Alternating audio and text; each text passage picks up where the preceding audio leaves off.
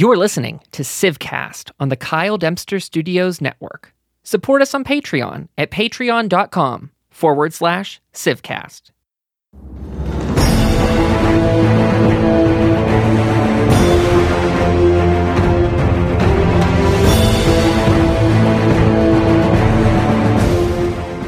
Hello, everybody, and welcome back to a new episode of CivCast. My name is Kyle, and this week I am not joined by our co-host, Dan. Pause. Crickets. Dan. And hello, Wouter. Welcome hey, to the show. Hey, Kyle. Good to be here. Good to be here. Uh, you, Let's look at you. You got a promotion. You got a bigger bigger icon there on the uh, on the screen. So how's that feel? Oh, it feels so good. I can't tell you how good that actually feels. Uh, it's it's a it's a massive promotion in the world. Uh, but we also want to call out that Dan will be Dan is not here today due to family commitments, but he will be here next week. However, at the same time that Wouter's getting promoted today, he gets demoted next week because he's not on the show. So yeah. Take that. It's to keep me in place, so I, I so I don't step out of my britches. That's exactly it. We don't want you to get too ahead of yourself, so we gotta alternate it. Uh, but we got some cool things to talk about today. Uh, some cool community questions we got from Reddit, and also some other things to shout out. I'm gonna flip it over. If you're watching us on the live stream, uh, you're gonna see here we just partnered with a cool group called Podchaser. They're in beta at the moment, uh, and it is a podcast discovery sort of system, because that's something, I don't know, I'm assuming most of our people out there found us as a podcast first, since we've only been live streaming for like two weeks or something, uh, three weeks. So if you're a podcast listener, it's likely that you've had trouble finding other podcasts. I mean, the uh, Apple app is not good for discovery. You can either find it on the main page of the app, or if you search it, you have to be very specific. Um, and this service is kind of something that's trying to beat that. Uh, so again, it's you can go to well, it's podchaser dot com. There's a beta in front of it, but we got you guys hooked up with keys. So if you want to actually go in and start using this service early, uh, you're going to be able to use the key CivCast beta, all one word. So our name plus B E T A at the end, and you're going to be able to log in. Um, for people watching live stream, you're going to see here it's got uh, it's only one day old. They literally opened the beta yesterday, so brand new. Um, but you can rate episodes, which is awesome. That's uh, going to help with some discovery. And you can actually help uh, everyone by tagging episodes, which is pretty cool. Let me see if I can show that off here. CivCast. Go over here, find our show. And then uh, these episodes, let's see, how do you tag them? I did it once yesterday as a test. Uh, okay, maybe go into it. Uh, you guys are going to have fun doing this, but there's reviews. Uh, if I save it, no, rate it. Oh, okay, go into rate it. You can tell them how much you love the episode. Uh, you can write a review, and then you can put tags in here. And these tags could be very useful within the CivCast context. Like if we talk about Wonders one week, you can tag it as Wonders. And so say their notes, that stuff should help within the show. So not just throughout their whole architecture, but it should help within the show.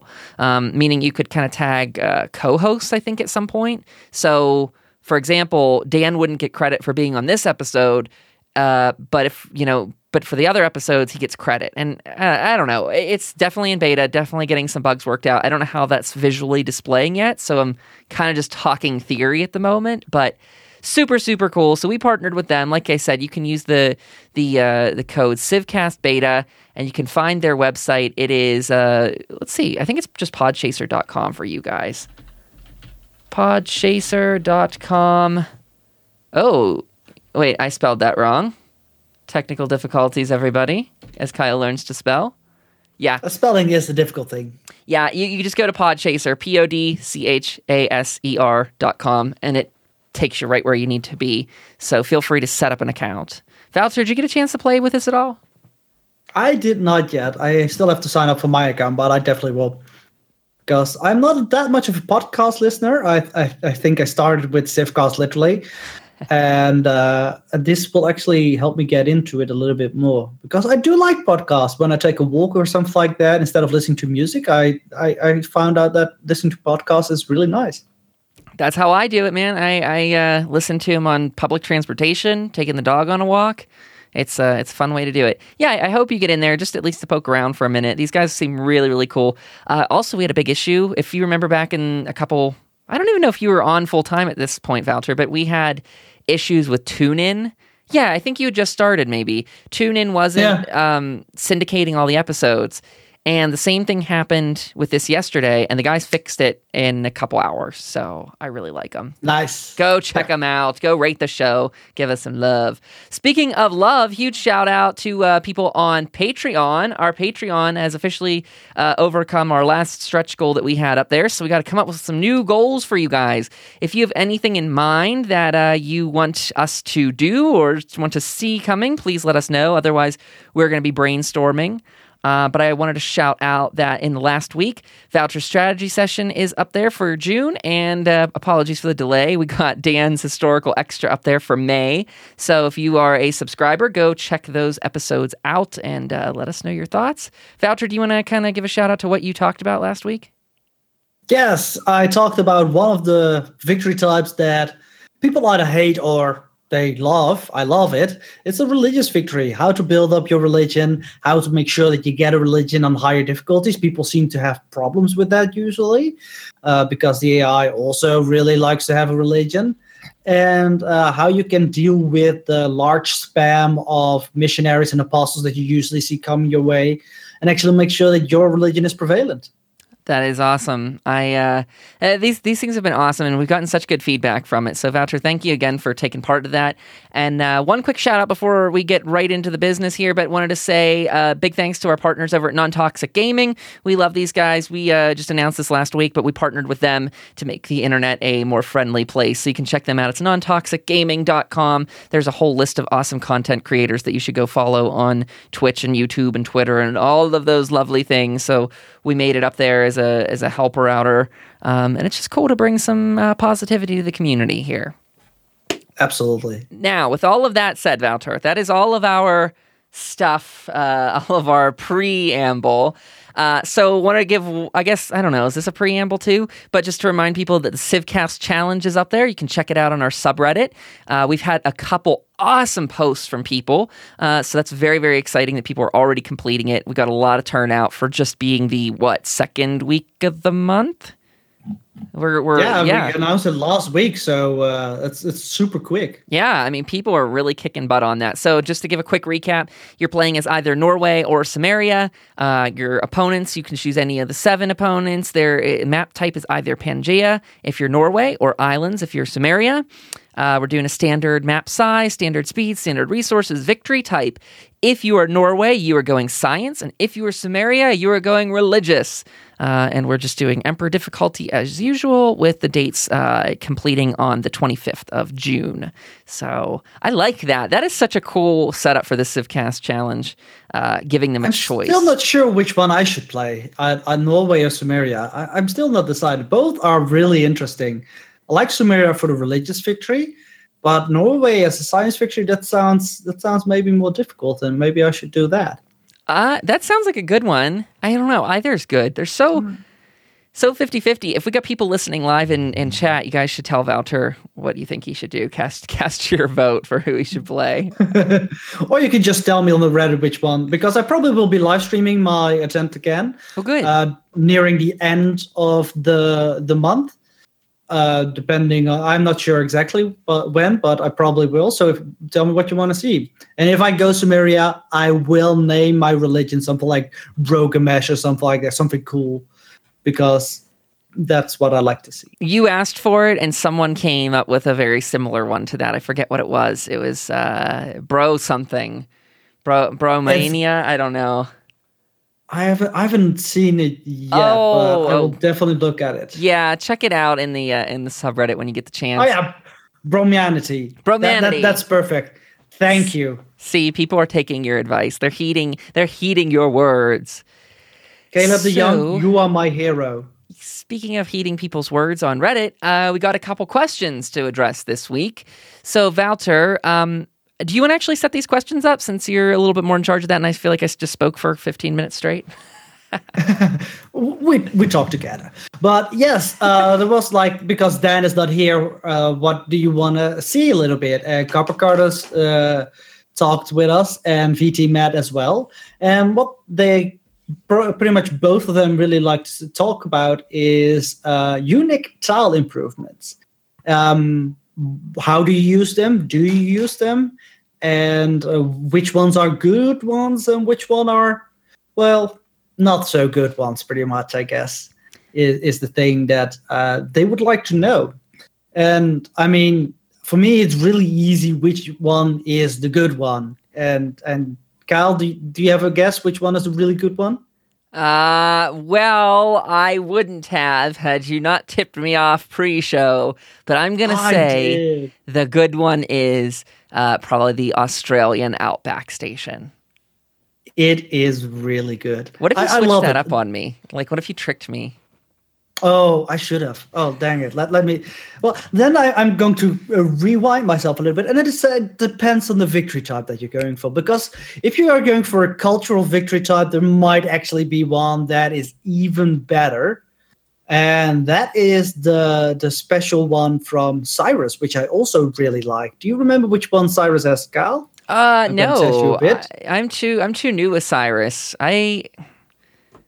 It's the Paradisia. Yeah, I wouldn't have guessed that. Let's let's check it out. Uh, but a Paradisia gives you extra culture, extra gold, and extra appeal.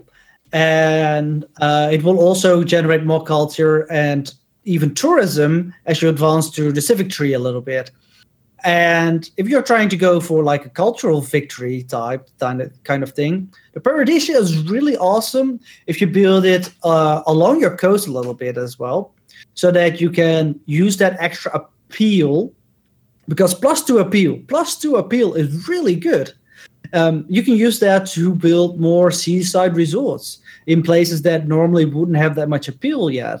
And since it's also producing culture and tourism by itself already, uh, that's that's going to be amazing. That's super powerful. Um, yeah, I, I love it. And if you compare it off with the Holy Site and Theater, the culture goes even higher. I believe that the tourism output that it gives you is the same as the cultural output that it gives you. So standard, it will be one. But by tech, somewhere in the middle of the tree, you will get another culture out of it. So that's already two tourism. That's that's a pretty nice deal. And if you pair it with uh, commercial hub, I think. Oh, no, Holy Sites and Theaters. Uh, then it will even produce more culture and thus more tourism. So if you want to stack that up with uh, al- pretty much along the coast, because the coastline is where the prime territory will be for your uh, seaside resorts, and they are difficult to place usually. But with this this building, it actually becomes a lot easier. And I think we're getting kind of at a larger question here that we had, which is, how do you decide what you're actually going to place? When, where, how, and why? Kind of all the questions. Because people in Civ six, because uh, Civ six throws, I think, a bit more. Actually, Civ six definitely throws more of this question at us than Civ five.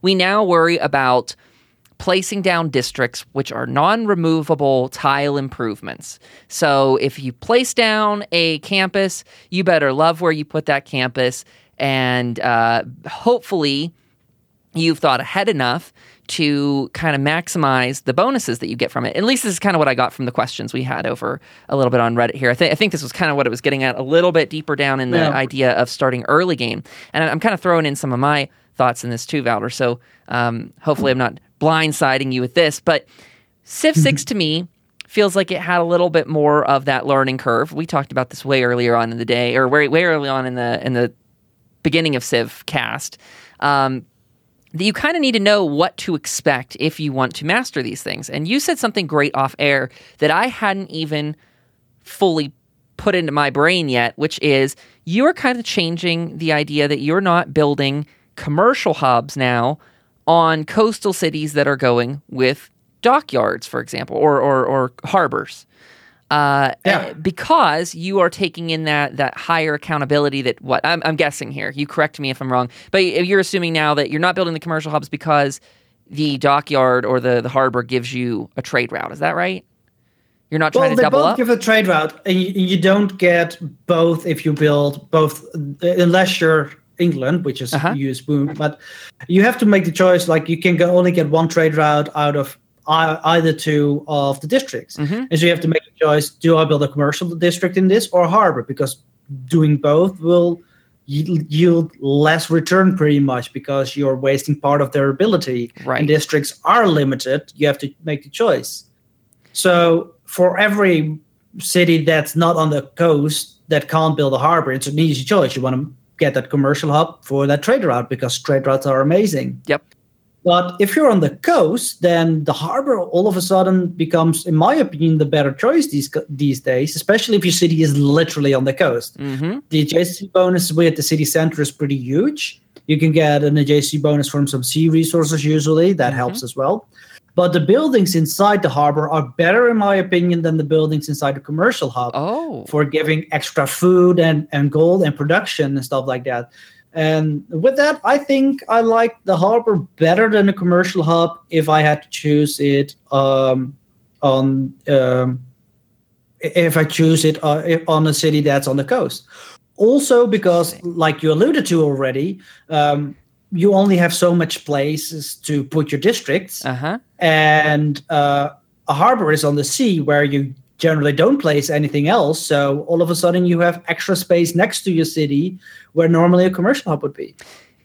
See, now that's very interesting. And it gets it gets at kind of, I guess, the root of where I was trying to take it, and I tangented my myself, which is if you, and I, I don't know, I, I think we have a we have a mix here of listeners, some that are, are newer to Civilization six, some that haven't actually really even played Civ six yet, which I find very interesting. We have some listeners that that um, are are people just kind of planning out buying it at some point down the line, and they're still playing Civ five.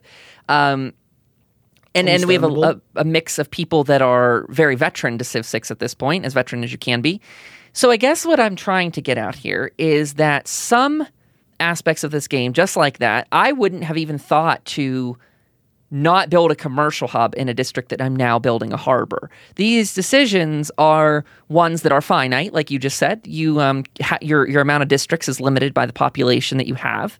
Uh, you want to kind of maximize your location of it, and then to bring in this whole other level here, which people are asking, are unique tile improvements, ones that you're actually going and building because your civilization brings that ability, like we said with the Australians in the Outback Station. And uh, you're, you're balancing that now with districts on top of it. You know, in, in, in Civ five, you were just worried about the tile improvement that you'd build. Um, you'd build a farm, you'd build whatever else, you'd build a fort, you'd do something like that. But now uh, we also have wonders competing for these spaces too. So I think we're getting a balance question here at the heart of it as to what do you do? Do you focus? Are you, I guess we're always plotting out for our districts. Uh, you know, you're you're kind of trying to determine what districts that you want first. And then after that, I'm guessing you're filling in uh, unique tile improvements if you have those. Is that kind of your mindset to it, Wouter? Uh, not necessarily, because you also don't want to neglect your, your basic infrastructure. Uh, mm-hmm. The Paradisia is, is pretty awesome if you want to go for a culture victory, but it doesn't help your, your net economy that much as mm-hmm. in production and food-wise. You still want to keep your city strong and able to do those kinds of things as well. So with the limited uses that a builder has in this game, uh, Firaxis really changed, and they, they did it before the before the game was launched. During the, all the hype, they were talking about we want to make the choices that you make matter more, mm-hmm. and they did that with districts that are non-replaceable. Once you put them down, they're there forever. Even if you made a mistake, people don't like that, but I, I kind of do, because it does make the, the decisions that you have to make so much more important, and you have to think about it more. And if you do it right, then it's so much more rewarding. I think that that's a good way to put that. I, I think um, that I, at some points, uh, get almost paralyzed with fear as to where I'm going to put some of these districts. I mean, I'm talking, that's kind of grandiose in, in the verbiage there. But um, I think that there are times when I... I decide to hold off on a certain district placement because I'm trying to see if the resources are correctly going to line up and that my math is right. Uh, but I think you also brought up a great point that is, I've noticed more now than ever, I am neglecting building farms because I am trying to focus on the more fine-tuning stuff, which is not probably a great idea. And I think that's kind of what some of these questions here are asking is, um, Like, for example, V T Matt saying, I don't often build many unique tile improvements as I find it hard to sacrifice precious tiles when it means giving up farm triangles, juicy hammer slots, et cetera. So he's on the opposite end of the spectrum to me, but we're having the same problem, which is he's saying, I'm, I would prefer to have my farm triangle. And I'm saying, forget the farm triangle. I got to put in a couple more mines because they might be, they might give my uh, industrial hub or uh, zone some more adjacency bonus. And it's kind of hurting me in doing that, but I find it very interesting that these these people are asking the same questions that I'm asking myself, just kind of in reverse, and that's just speaking to one one poster here. I mean, it does matter on your playstyle, like how do you use your building uses? Uh, he clearly prioritizes his internal economy as in hammers and food. Mm-hmm. Well, uh, you do that as well, but uh, for maximizing the output of your your industrial zone, for example. Mm-hmm. And I think the key is indeed that since we are so used, many of us at least, from every Civ iteration before that, that once you build a builder, you can do so many things with it, we are still struggling a little bit with how do we really use this builder, all these hammers that I put into him effectively. Mm-hmm. And I think the the the true answer to that is you do a bit of all. Like, it is okay to give up a farming triangle if you're not going to use it with that city, for example. It really depends on the city. Like, do I have a city that has uh, lots of plains that give enough food already? Do I really need a couple of extra farms? Or could I be better off boosting some hammers first so that I can build another worker with it and uh, ca- get those farms up later on? And I think with that is something that I usually do in my games as well, is I don't build bur- builders so often as in I build them in waves. I switch a policy out that gives the builder some extra actions. Mm-hmm. And when that when that policy is active, I build a shit ton of, of builders. Mm. I just build uh, like in four or five of my cities, one of those workers so that they can do a large scale improvement of the land pretty much. Mm-hmm. And then I just take the policy away because after that it does it doesn't do anything for me anymore. And you can pre-build workers pretty much till like there's one turn left, um, switch out to something else until all the building, uh, all the cities are ready for that builder push, and just push out a couple of those guys and uh, increase your infrastructure throughout your whole land. See, that's that's a very interesting concept because I, I, I don't really play with that um, idea, not in the forefront of my mind, the idea of kind of pre-building, which makes sense. I mean, you could easily get some of these builders ready to go in multiple cities and then not actually produce them until you have a good policy slot in. That's something I didn't think about. Um, I have to say, I well, I I guess recently I haven't been playing too, too many civilizations that are focused on these um unique tile improvements. But for example, like we were saying, with the awesome Australian Outback station, I mean, at least with that station, I feel like you're very much beating out uh, some of the more generic improvements like a farm, right? Like, let's see, Australia. Do you remember what it gives you uh, off the top of your head, Wouter, for... It gives you plus one food and plus one production, and for every food, uh, uh, plus one food for every adjacent pasture. And with, with some advances in uh, tech, it, it even goes up in food and production. So if you're thinking about replacing it with a farm, then usually the answer is yes, this is this is a very fine replacement for a farm mm-hmm. because I also get production out of it. So for, for Australia, it's it's a bit easier, right? Because uh, it just improves your general economy already. While for most other unique building types, Um, it gives different things than you would get normally from a farm or a mine, for example.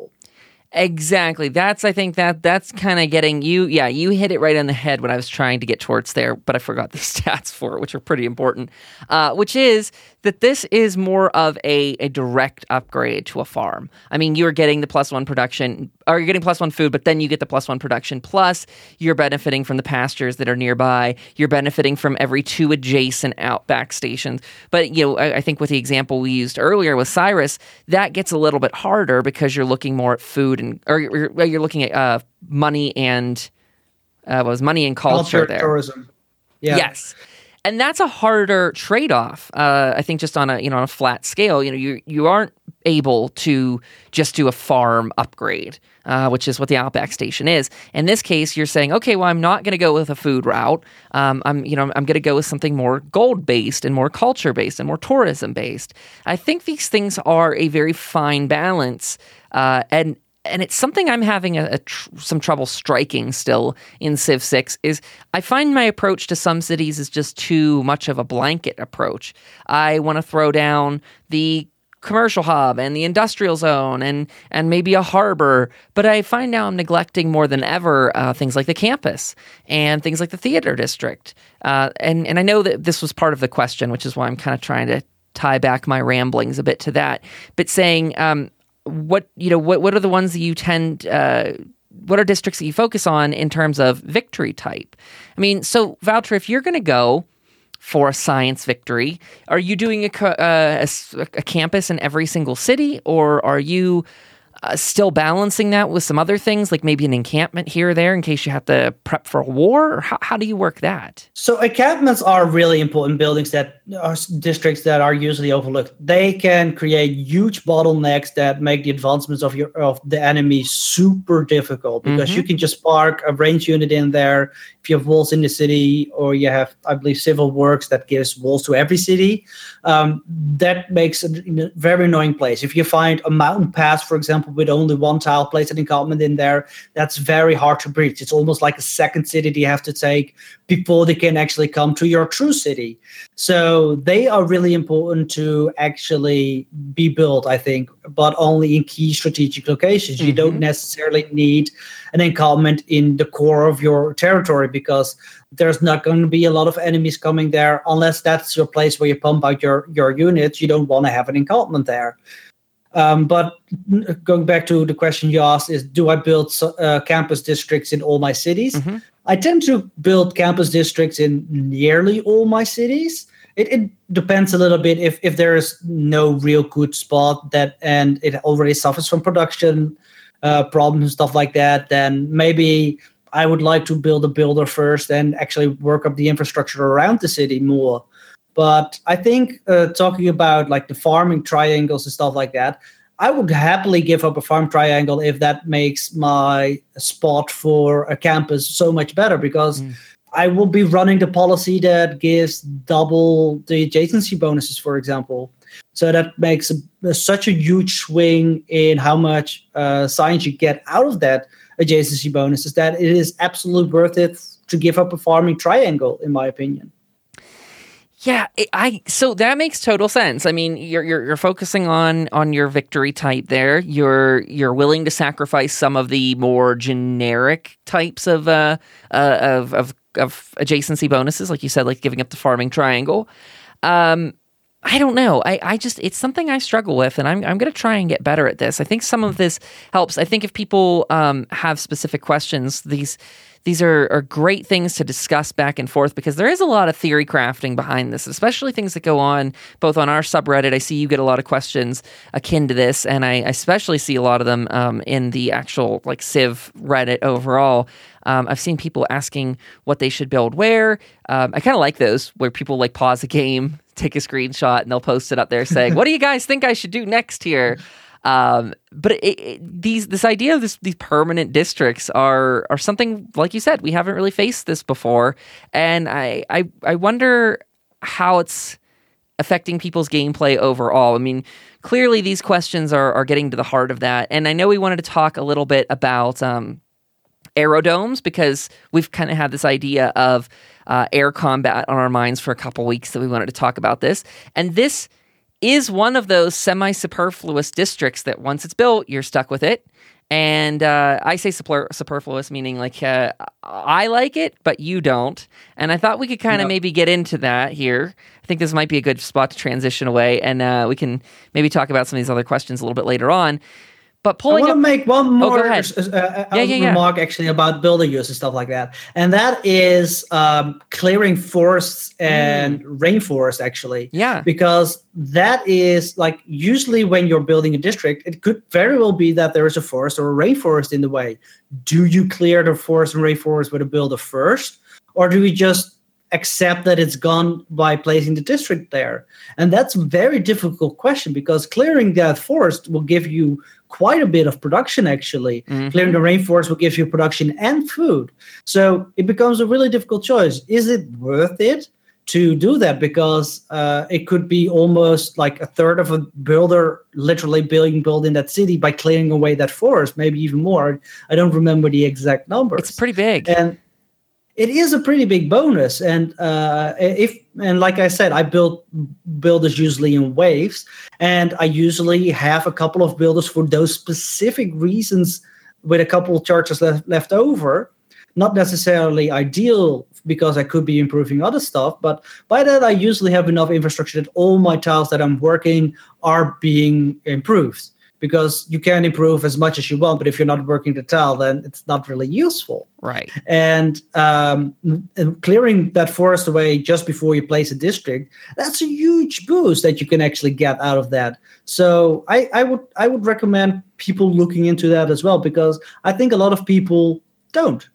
Because they don't have the builder, they have to get a builder for it, and actually they want to start building the district this turn already, and uh, getting a build is going to take a couple of turns. Uh, it's really difficult to time that perfectly, but once you get that that a little bit more down and, and get more experienced in that, uh, you can actually increase your play quite significantly, significantly, I think. I think that's a great point that you brought that up, because I do the same exact thing that you just said. I I often uh, weigh that. I'd say about almost every time I'm putting a district down somewhere that has a forest over it, if I have the ability to rip it up, I question, do I hold off on putting this district down that so that I can get a builder over there, so I can rip that forest up so that I can then benefit from building something else? Sometimes it works out better than others. Sometimes if I if I have a good production queue already in mind of what I want to do, sometimes that works well. Sometimes some of my cities are not doing well in the production queue sort of mindset. Like I'm like, well, I, the next thing I need to do is put this district down, and until that point, I really don't need more military units or anything else that can produce. So I'll just plop it down over the forest, and we'll forget that that ever happened. But uh, yeah. yeah, it's a real it's a real dilemma, and I don't mean dilemma in a bad way. I mean, I think I think all of this is very good. I mean, we've said this from day one of CivCast and everything. This is all putting more value on your decisions, and you echoed that earlier in this episode. Um, But there are times where I really regret a decision that I've made, and and I know it's just a game, and you just roll with the punches, and you know, there's no. Unless you literally get conquered because of your decision that you just did, then you probably didn't do it wrong or that bad. Uh, but there are times where I'm like, oh man, I really just missed that adjacency thing that I could have really maximized my uh, efforts by planning ahead a bit more. And I don't know. I don't know what the end result of this kind of conversation is, other than just to open it up and say it's kind of okay to ask these questions and it's okay to seek this advice. Because until you do multiple plays, playthroughs with that civilization that has that unique tile improvement, that has access to whatever that perk is, I don't think you can really know how to kind of foresee those, because you're kind of looking into the future, right? I mean, you're trying to decide yeah. what I'm going to do with that tile ten moves down. It's kind of like chess. We're, we're, we're, we're even more so playing it chess is. than ever before.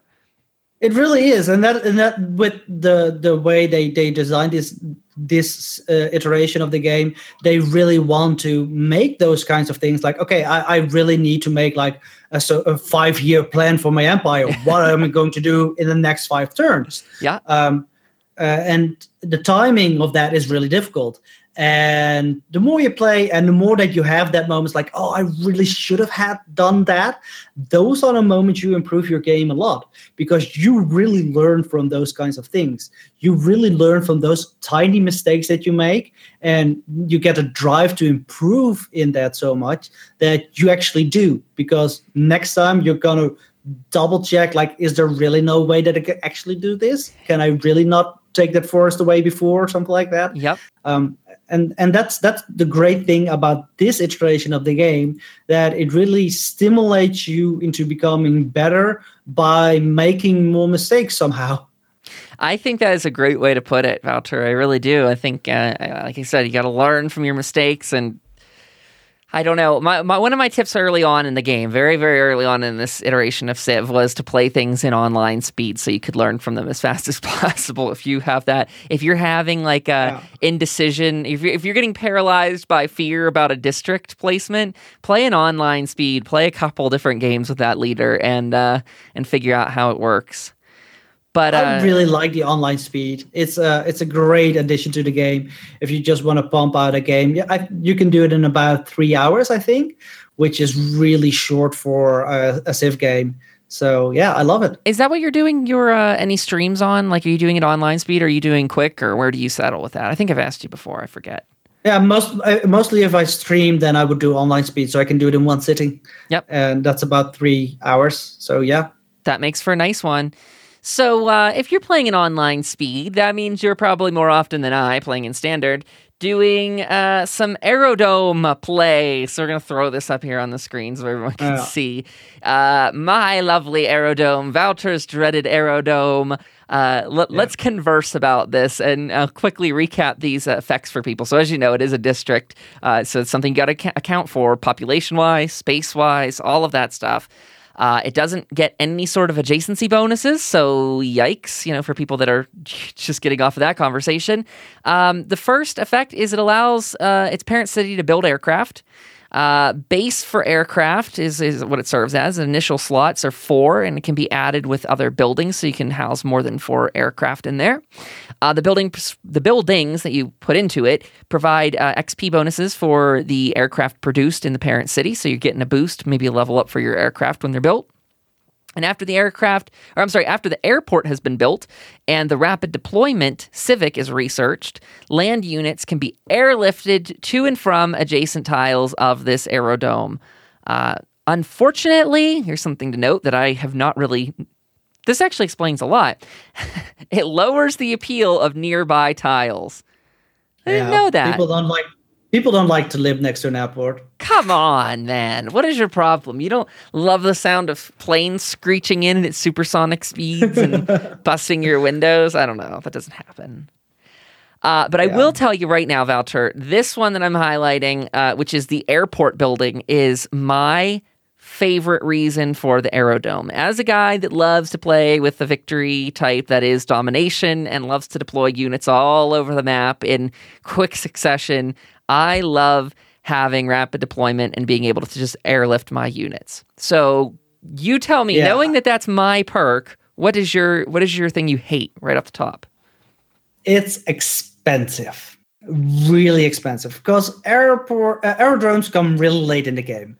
Um, the base cost of the aerodrome is the same as uh, every other district that's not uh, a, a civic specific district, mm-hmm. but the cost of district goes up the further you are on the civic and tech tree.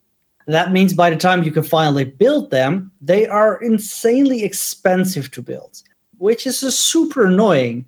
Um, they do the buildings do give some extra production as well, but at that point in the game, I'm probably not building any new cities anymore. The cities that I have have some infrastructure already, and I, I'm not sure if I want to have the aerodrome built because the airport is really nice with airlifting units, mm-hmm. but I could, for the same production, build a lot of tanks, and why uh, I think that's better. It, it, then, sure, it takes me ten turns extra maybe to move my enemies after I conquered Uh, somebody on the east to the west, but I think that's worth it.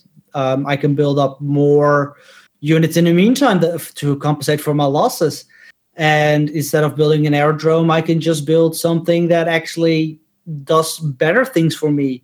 Just for the fact of, of airlifting units, I don't think it's worth the, the, the production that you put into it, especially because you need to build both the hangar and the airport. So that's so much production already sunk into that building because the airport itself is six hundred production on standard speed. Put another four hundred sixty-five for, for the hangar. That's another one thousand production. You can build pretty good units with that amount of production. Okay, yeah, I, I can meet you there. That is my my weakest point for it as well, is that it really does cost a lot to get these up and running. And then the maintenance cost on top of it, you're looking at two for the airport, uh, two gold. Uh, you're looking at one for the hangar, and then the aerodrome itself is uh, another one. So you're looking at four gold going out. You are gaining, once you've got the airport and the hangar in there, you are looking at uh, plus five production, though. Plus three from the airport, plus two from the hangar. I don't think that that comes close to really solving your woes about it, but uh, no. I look at it like a, it's something. I mean, I don't think it really has the same oomph that it had in Civ five, and and at that point it wasn't something taking up a tile, um, but I guess just the idea that you could airlift units between cities. Um, I still remember the, the airport in that game being very expensive, so that's something that they've kept. Yeah. It just is yeah, an expensive thing. The big difference is that you need to build an aerodrome in this in this version, where the airport used to be like a building you just put in your city center. Yep. Now, if the airport by itself was this expensive, you, but it's in the city center, actually, I'd probably build them often, because mm. that would actually be worth it. But having to build the aerodrome, having to build the hangar, and then the airport, uh, that's so much production wasted already that I feel like I could probably spend this production way better in different things. Um, the only other reason for building aerodromes is if you want to build air units. And mm-hmm. uh, like I've said before, I'm not that keen on building those either. So to me, it just doesn't justify uh, the cost. I think that's fair. Now, here's a question. Now, I would like to actually ask you, because we have time in this episode, I'd like to ask you why you don't like air combat. Maybe maybe we could start that conversation. I don't know how large of one it is. Maybe it's something we, we hold over for other weeks later on when we're all back together. But, um, oh, where was I going with this? Oh, is it something, and I know that there's a lot of tuning, a lot of tuning that goes into making these districts, so this would be a kind of a big upset, but do you think that it would ever be on Firaxis' radar to maybe take what you kind of said there and, and maybe reconsolidate this into a city center? I mean, if even if that's unrealistic, is that something you would rather see, is that that moved into the city and they kind of killed off the aerodrome district as a whole? I would like it. I'm ninety-nine percent sure they won't. Um, I think they rather much. do make things a little bit different, tweak the cost, um, do something that make the bonuses better or something like that. But uh, I don't think they will ever, ever change it. I think that there's too much like kind of R and D and development put into this whole thing. I mean, you're you're making you're making icons and images for in-game and all kinds of stuff like that. So I don't think that. Uh, They would actually go ahead and kill it to that point. I think you're you're right yeah. to say ninety-nine percent. But I do feel like this, and this this perfectly ties back into the the start of the conversation, which was uh, tile improvements. And y- your aerodrome uh, kind of goes hand in hand with that little hangar. What is it called? What is the little unique tile improvement called? The little hangar thing, Wouter. Do you know what I'm talking the about? Airstrip, I think. Or yes, something like that. yes, the airstrip. Do you ever, ever build the airstrip in addition? Because you well, kept... Since I it. don't build aerodromes, I don't. But if I do build an aerodrome uh-huh. to build some, uh, then I do actually build the airstrips, because uh, that's that's one of the big limits of uh, of the aerodrome, in my opinion, as well, is that your units are built in that city for that aerodrome, pretty much. That means that usually the aerodrome is more in the center of my empire, because that's where the production is for actually building it. Well, I need it on the borders of my empire for fighting my enemies. Mm. And they those two don't co- collide usually. So I need those airstrips to actually bring my airplanes that I build to the front, because they have so limited range. Okay. So it makes it difficult. That makes sense. See, I've never run into that problem myself. I, in fact, I've run into the opposite, which is, hey, look, I've got all these aerodromes. Uh, why would I ever need to put down these airstrips? And I've actually had a game where I put down an airstrip, or I had planned ahead to use an airstrip in a certain way that I thought that would benefit me, and with whatever mechanic that I didn't account for, I had a completely useless airstrip, wasting a tile, and I, I don't really remember what it was now. It was a couple months back that I did it, but what a pain in the butt. I was very thoroughly annoyed with that that tile, and uh it got me thinking of why why is this even here? I mean, I, I'm in support of the aerodrome where you are not so much. And nope. uh, I I don't know. I was hoping that tile, the um the airstrip, would actually be something a little bit more beneficial for my playstyle, and it, it was not. So it depends on your, how you, you build your empire. And if you have a lot of aerodromes, then th- you don't need it, because you probably have some on your fringes uh, of your empire as well. Where I would, if I build one, it will only be one. Just in the center of my empire where production is high, so I can churn out those units uh, a lot. Because that that's another thing. Like when you build those, that airport and everything like that, you've put a lot of production into it.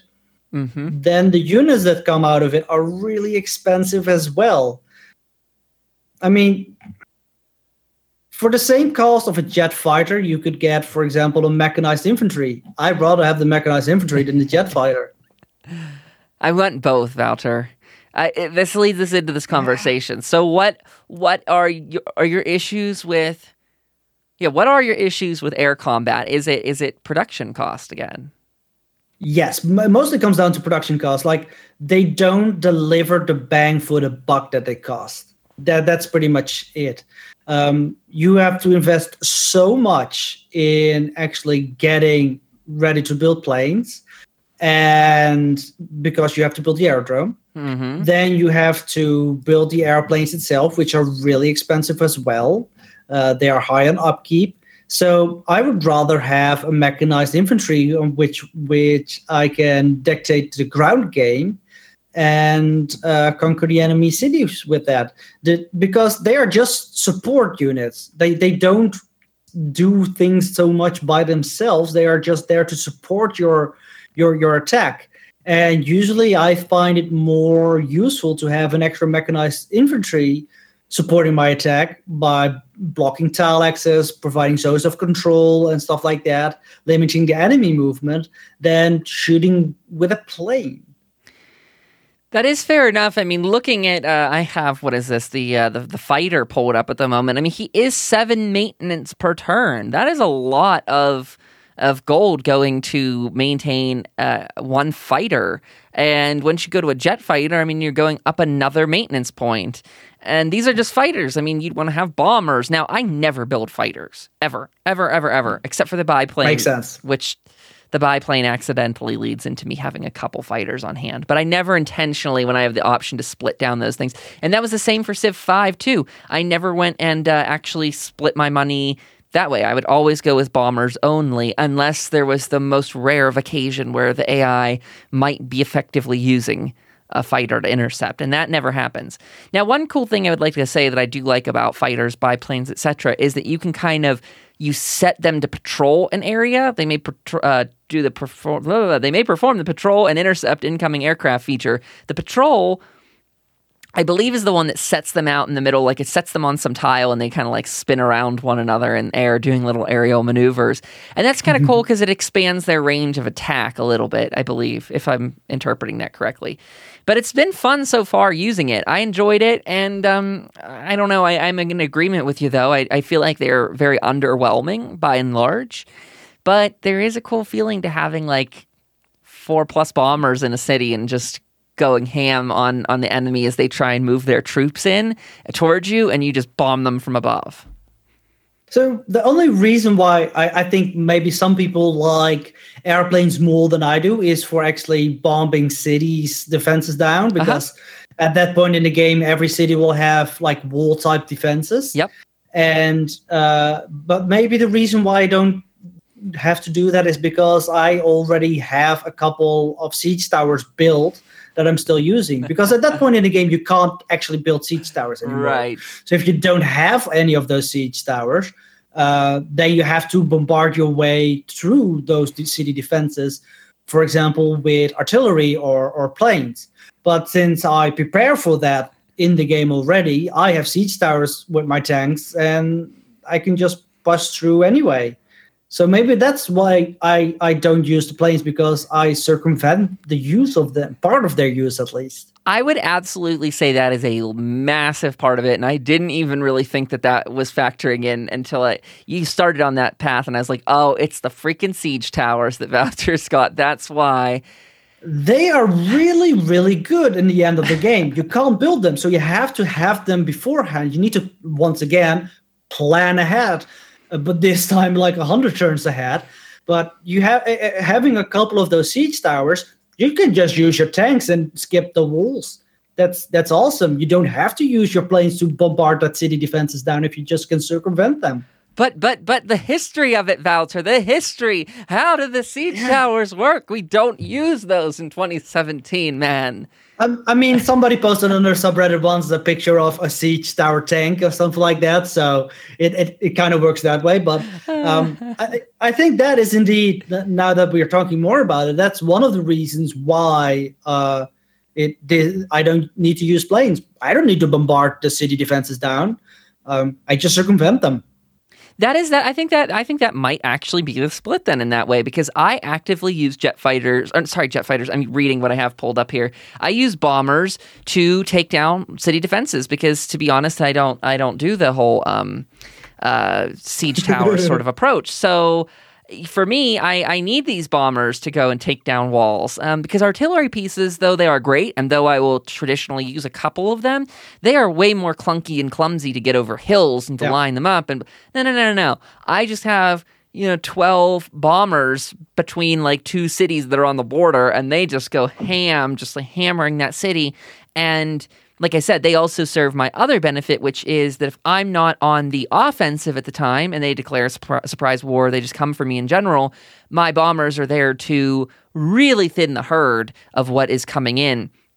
And and we always have people asking yeah. us to speak about other games, and I would say I found these this air warfare the most useful in Beyond Earth, which is maybe why I still have it in my blood to play with bombers now, is that in Beyond Earth, I can't tell you how many games I had better outcomes by using aircraft to thin a surprise attack that would be coming for me. I would just gut. And also in, in that game with the aliens, which are akin to the barbarians here, uh, the bombers were perfect for that because you never knew when aliens were going to come for you and they were going to get mad enough to attack, and those bombers just took them out. So it might, for me, be like a holdover sort of thing too.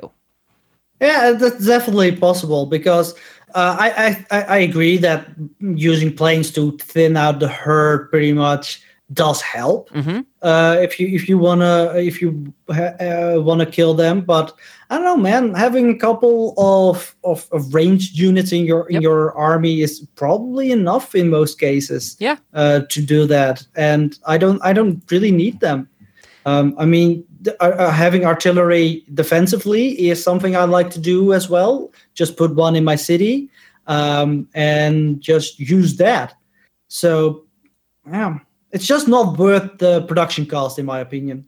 I think that's completely fair. I think that was a fun little conversation. I would I would love to uh, kind of check on Dan's thoughts on this down the line as well, because because air combat, again, yeah. is something that we might see improved. I, I don't know if this is realistic or I not. I hope so.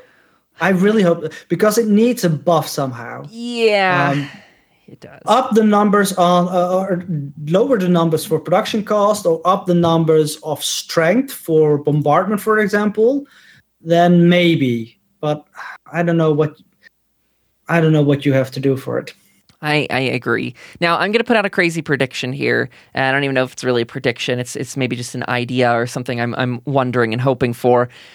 We've talked a lot about the next expansion and our, our thoughts of it be- bringing in some more diplomacy and stuff like that. But we've also talked about how we're lacking future units in this game as compared to Civ five. We have no de- giant death robots and stuff like that. I wonder, Do you think we maybe get a an expansion that's just maybe more endgame focused as is, like something that's that kind of revamps and retools the more modern eras? I mean, that would include, potentially could include fixing up planes and making them have a whole maybe different combat system, something that's a little more engaging, uh, kind of retooling it from the bottom up. They've been known to do that to some degree, uh, you know, adding in yeah. some diplomacy and then maybe even adding in some of these more endgame units that we kind of want to see more of. I don't know. Yeah, maybe. Maybe in a large expansion, that, but probably it wouldn't be the first. It would be yeah. uh, a, a second expansion or something like that. Yeah. Because I remember that they said, we're going to bring the World Congress into this game, so probably that's going to be more focus uh, for the first expansion. Um, yeah, I don't know, because the, the, the whole science victory needs to be retooled.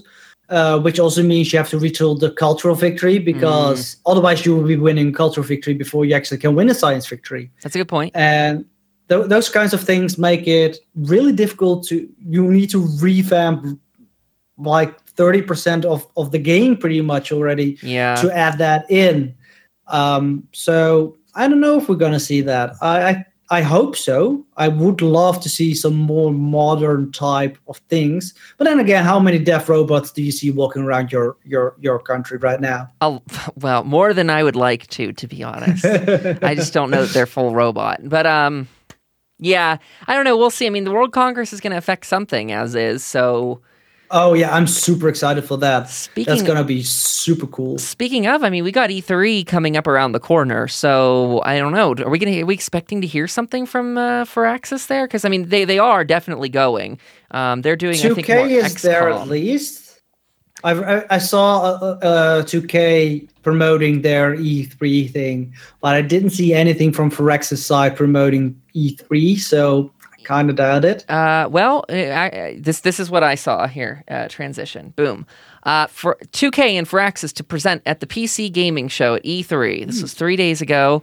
Uh, again, very X COM two focused, but if they are going to say anything about Civ, I mean, they're going to have a chance to do it. So...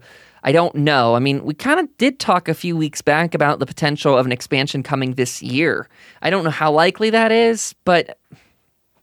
I mean, it might be a whole other year. I kind of hope not. I would love to see something Q, I Q4. I expected it fall. Yeah, Q three, this fall maybe. Yeah.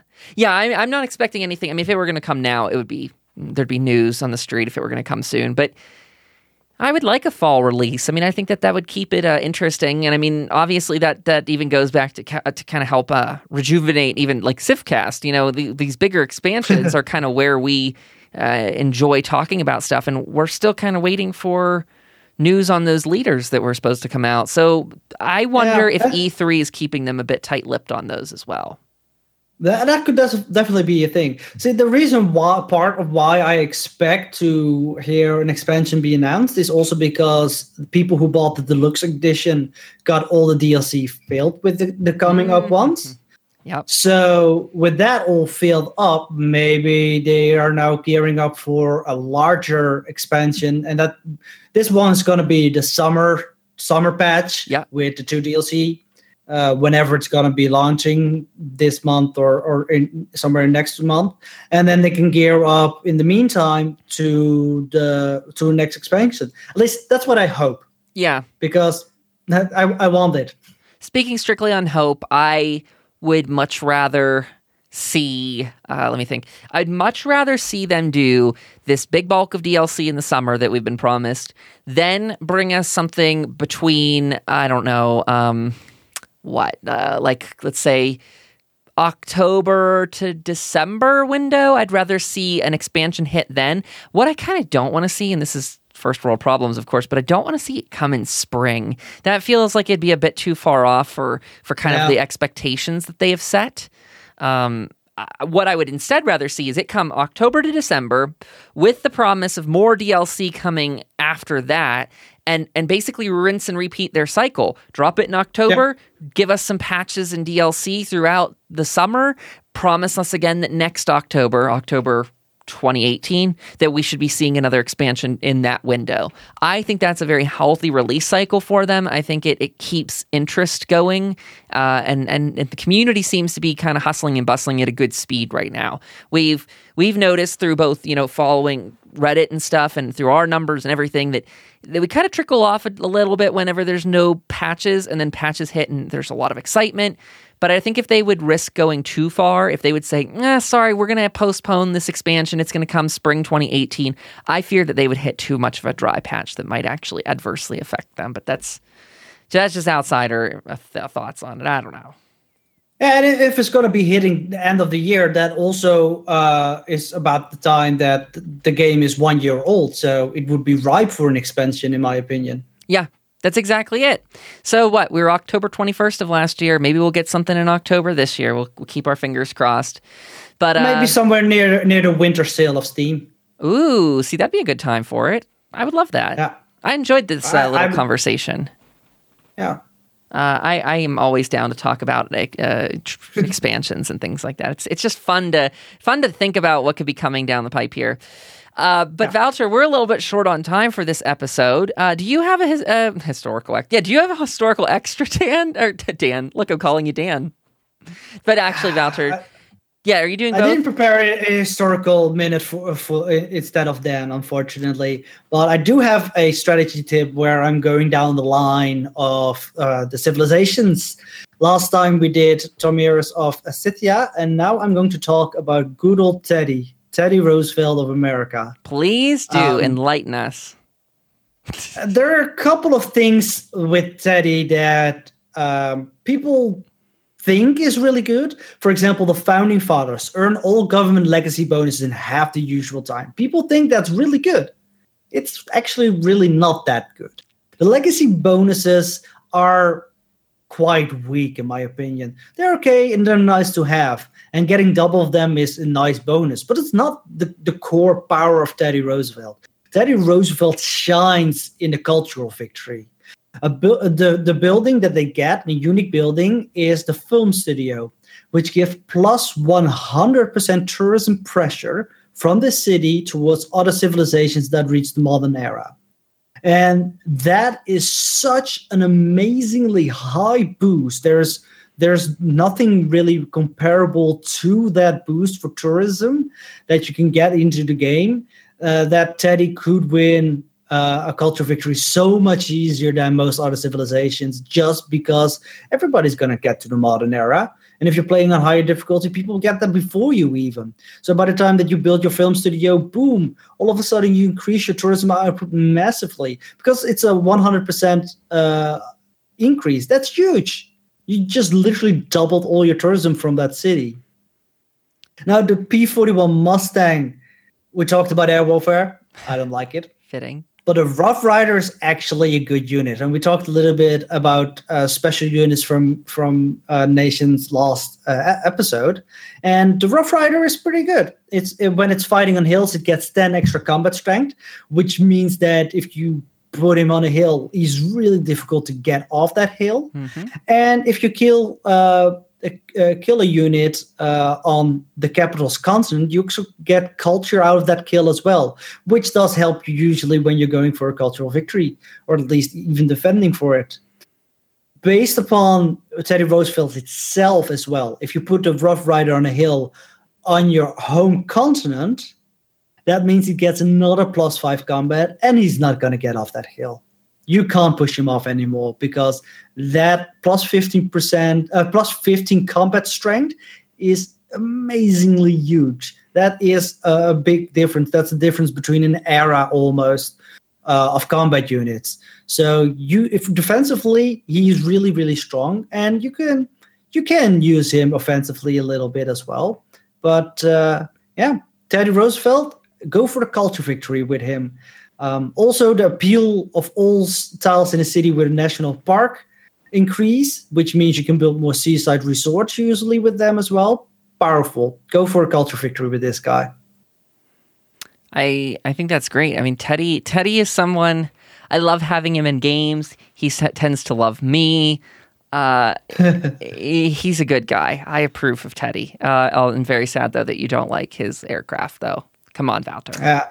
But with Teddy, you can make everybody listen to rock and roll and wear your blue jeans. Woo! So, Amer- America. Uh, America, yeah. Look, you managed to kind of fill both Dan's shoes and your own session's shoes there. You talked about something historical, the founding fathers. You know, we're just going to say that, that that covers both of those bases for everyone this week. Uh, Wouter, thank you so much for, for being here for this episode and enlightening us with all of that great strategy uh, info. To the Matts that commented and gave us these awesome ideas on uh, our subreddit. Thank you guys very much for submitting these. Hope we kind of answered them. They're kind of uh, they're kind of larger questions that I feel we could maybe dig down on a bit more. Maybe if you guys want to give a very specific question or example of it on a, on a thread or something, maybe we could even bring that back for future episodes. But just as is, they're very kind of theory questions, which are which are really fun to tackle on the show. Um, but I hope hope we got to the heart of even some of the things you were asking. Uh, some of the questions we didn't even get to fully touch on yet. Um, to Copper Cardos' question there about uh, wonders in the game, I direct people back to about episode thirty. We did some really deep uh, thought on that where we talked about some... I believe his name is Peyton on Twitter, gave us a wonder list uh, and an yeah, Excel grid. So, so that was really cool. Uh, big shout out to him for doing that. But go back and listen to those. You guys are always welcome to submit questions. We hope we can get to answer as many of them as possible. As a reminder, our Reddit, you can find it is civcast dot reddit dot com. Uh, awesome people there. Growing community, which I'm really thrilled with. We're over fifty-six readers there, and we kind of just started pushing people to it in the last two months or so. So thank you very much for going there and, and following and commenting and all that good stuff. But that's going to basically do it for this episode. Uh, you can find all the links you need to get the show. That is kyle dempster studios dot com forward slash CivCast. Also, we've got civcastpodcast.com forward slash CivCast. It'll get you to the same place there.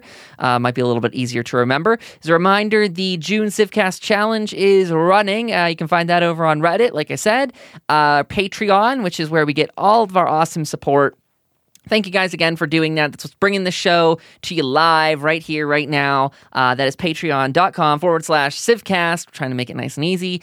Uh, you know, you can go follow our YouTube, our Twitch, uh, our our Twitter, our Discord channel. You can find all of these things, again, back at the Kyle Dempster Studios link. Just wanted to shout that out. I know people are trying to get us to remember to shout out the Discord stuff. Uh, but make sure you hop on there. We can have a good chat someday. Uh, what else am I forgetting? Our Twitters. Uh, we are CivCast. We're Civ underscore cast on Twitter. Mine is at Kyle Dempster seven. Wouter's is at Innocentia sixty-nine. And Dan's is at Dan the Max. Um, and I think that kind of does it. Wouter, am I forgetting anything? I think I, I think I snagged them all. That looks like so. it. Oh, oh, our email, our email, ah. civcastpodcast at gmail dot com. I thought I was forgetting something. Uh, and then go go check out those awesome people. Again, this is the last shout out of the week, is the Podchaser crew. So podchaser dot com, use the code uh, CivCastBeta. Get in there, check out the show, rate some episodes, and give it your love and feedback.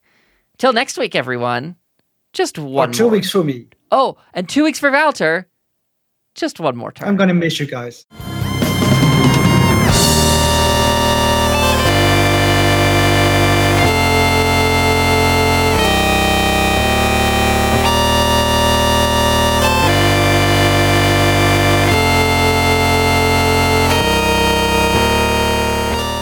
You're listening to CivCast on the Kyle Dempster Studios Network.